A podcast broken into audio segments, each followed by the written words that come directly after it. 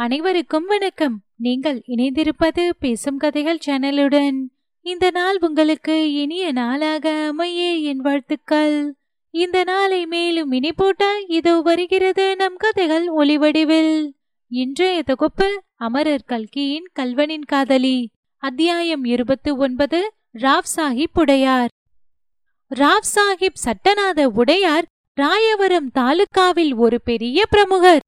Municipal councillor ஜில்லா board member தேவஸ்தான committee president முதலிய பல பதவிகளை திறமையுடன் தாங்கி புகழ்பெற்றவர் இந்த மாதிரி பொது ஸ்தாபன தேர்தல்களில் ஈடுபட்ட அநேகர் அந்த தாலுகாவில் வெகுவாக சொத்து நஷ்டமும் கஷ்டமும் அடைந்திருக்க இவர் மட்டும் நாளொரு மேனியும் பொழுதொரு வண்ணமுமாக மேலோங்கி வந்தார்.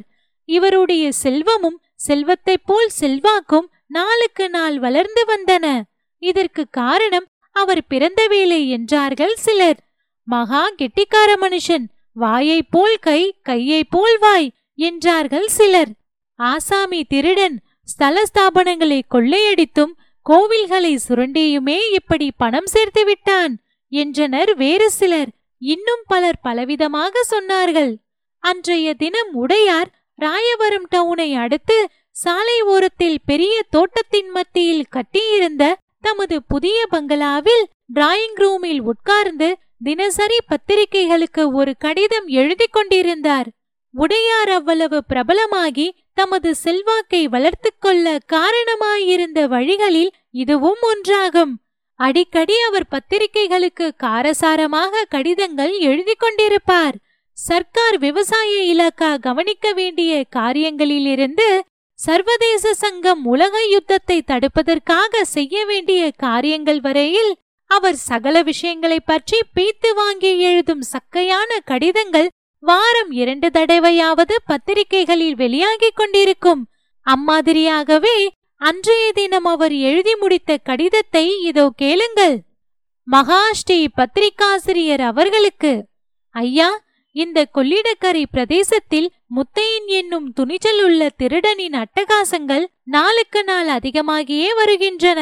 சமீபத்தில் கோவிந்தநல்லூரில் நடந்த பிரபல விவாகத்தின் போது அவன் செய்த சாகச செயல்களினால் இந்த தாலுகா முழுவதும் கதிகலங்கி போயிருக்கிறது. ஜனங்கள் தங்கள் சொத்துக்கும் உயிருக்கும் எந்த நிமிஷத்திலும் ஆபத்து வருமோ என்று சதா சர்வகாலமும் வயிற்றில் நெருப்பை கட்டிக்கொண்டு வாழ்ந்து வருகிறார்கள். நேற்றைய தினம் முத்தையனிடம் இருந்து எனக்கு ஒரு கடிதம் வந்தது. அதில் அவன் என்னுடைய வீட்டுக்கு ஒரு நாள் விருந்தாளியாக வரப்போவதாகவும் வரவேற்புக்கு ஏற்பாடு செய்யும்படியும் எழுதியிருக்கிறான். திருடன் ஒருவனுக்கு இவ்வளவு தைரியமும் துணிச்சலும் ஏற்படுவதற்கு காரண புருஷர்களாயிருக்கும் இந்த தாலுகா போலீஸ்காரர்களின் சாமர்த்தியத்தை ஜனங்கள் பெரிதும் பாராட்டுகிறார்கள். கூடிய சீக்கிரத்தில் அவர்கள் எல்லோருக்கும் தக்க ப்ரமோஷன் கொடுக்க வேண்டும் என்று ஜனங்கள் கோருகிறார்கள். இப்படிக்கு ராவ் சாஹிப் கே என் சட்டநாத உடையார். உடையார் மேற்படி கடிதத்தை எழுதி முடித்து உரையில் போட்டுக்கொண்டிருக்கையில் ஒருவன் உள்ளே வந்து எஜமான் அந்த ஆசாமி வந்திருக்கிறான் என்று சொன்னான். உடையாரின் முகத்தில் ஒரு சிறு திகிலின் சாயே காணப்பட்டது. அவர் அதை உடனே மாற்றிக்கொண்டு வர சொல்லு இங்கு வேறு யாரையும் உள்ளே விடாதே. தலை போகிற காரியமானாலும் சரிதான் என்று சொன்னார். அவன் போனவுடன் உள்ளே வந்தவன் வேறு யாரும் இல்லை. முத்தையன்தான் முகமூடி திருடனாய் வராமல் சாதாரண முத்தையனாய் இப்போது வந்தான். வந்தவன் குட் மார்னிங் சார் என்று சொல்லிவிட்டு நின்றான். உடையார் அவனை சற்று நேரம் அதிசயத்துடன் உற்று பார்த்து கொண்டிருந்தார். அடே அப்பா இவ்வளோண்டு இருந்து கொண்டு என்னவெல்லாம் அமர்க்கலம் செய்து வருகிறாயடா? என்று சொன்னார். உடையார்வால் கொஞ்சம் மரியாதையாகவே பேசிவிட்டால் நல்லதில்லையா? என்றான் முத்தையன். அப்படியே ஆகட்டும் சார். உட்காருங்க சார். தங்களை இங்கு விஜயம் செய்ய சொன்னது எதற்காக என்று ஏதாவது தெரியுமா சார்? என்று ராவ் சாஹிப் கேட்டார். உங்களால் எனக்கு அதையெல்லாம் சொல்லவில்லை. நீங்கள் என்னுடைய முகத்தை பார்ப்பதற்கு ரொம்ப ஆவலாயிருப்பதாய் மட்டும் சொன்னான்.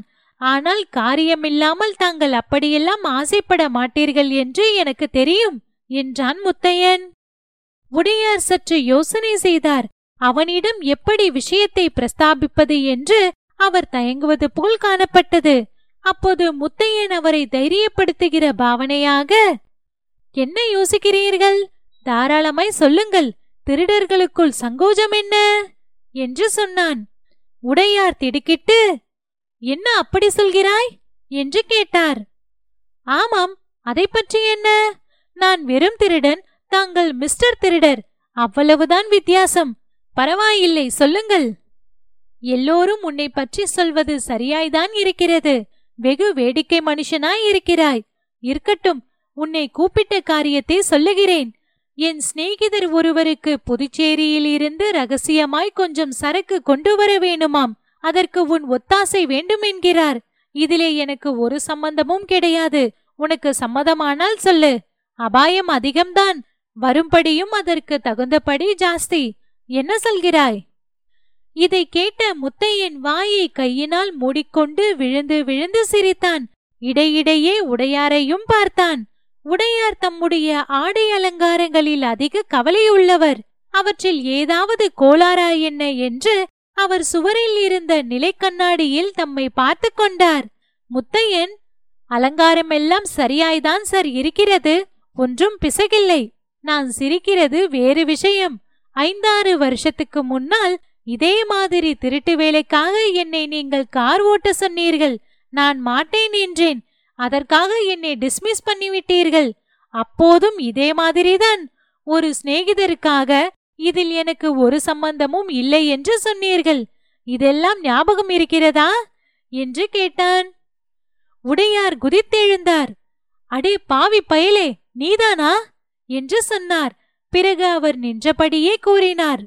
உன்னை கோவிந்தநல்லூர் கல்யாணத்தில் ஒரு நிமிஷம் பார்த்தபோதே நீயாய்தான் இருக்க வேண்டும் என்று சந்தேகப்பட்டேன். அதனால்தான் உன்னை எப்படியாவது கூட்டிக் கொண்டு வர சொல்லியிருந்தேன். ஜில் என்று மீசை வைத்துக் கொண்டு விட்டாயல்லவா? அதனால் நிச்சயமாக அடையாளம் தெரியவில்லை. போகட்டும் அப்போது வெகு யோகியின் மாதிரி திருட்டு புரட்டிலே இறங்க மாட்டேன் என்று சொன்னாயே. இப்போது என்ன ஆயிற்று? பெரிய பக்காத்திருடனாய் ஆகி போனாய். என்னோடு இருந்திருந்தால் உனக்கு அபாயமே கிடையாது. இப்போது நித்திய கண்டம் பூரணாயுசுவாய் இருக்கிறாய் நான் சொல்றதை கேள். இப்போதாவது என்னுடன் சேர்ந்துவிடு நான் ஒரு விதத்திலே சூரனாயிருந்தால் நீ இன்னொரு விதத்திலே சூரன். நாம் இரண்டு பேரும் சேர்ந்து வேலை செய்தோமானால் உலகத்தையே விலைக்கு வாங்கிவிடலாம். என்ன சொல்கிறாய்? என்று கேட்டார். ஆமாம் அதெல்லாம் எனக்கு தெரியும். இப்போது இப்படி சொல்வீர். சமயத்தில் கழுத்தை அறுத்து விடுவீர். என்னை காட்டிக் கொடுத்துவிட்டு நீர் மேலே அழுக்கப்படாமல் தப்பித்துக் கொள்வீர்.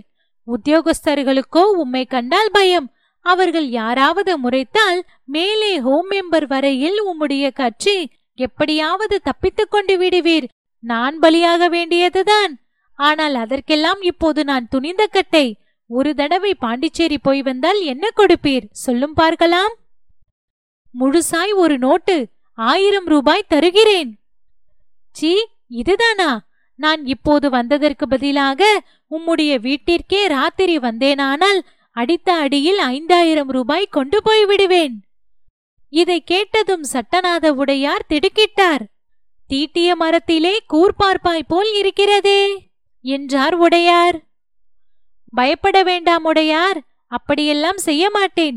திருடன் வீட்டில் திருடன் புகுவது தொழில்முறைக்கு விரோதமல்லவா?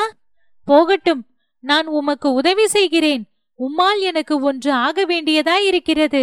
உம் வேலையெல்லாம் முடிந்த பிறகு எனக்கு ஒரு மோட்டார் வண்டி நீர் கொடுக்க வேண்டும். நான் ஒரு தடவை சென்னைப்பட்டணம் போய் வர விரும்புகிறேன் என்றான் முத்தையன். உடையார் சற்று நிதானித்து ஆகட்டும் பார்க்கலாம் என்று சொன்னார்.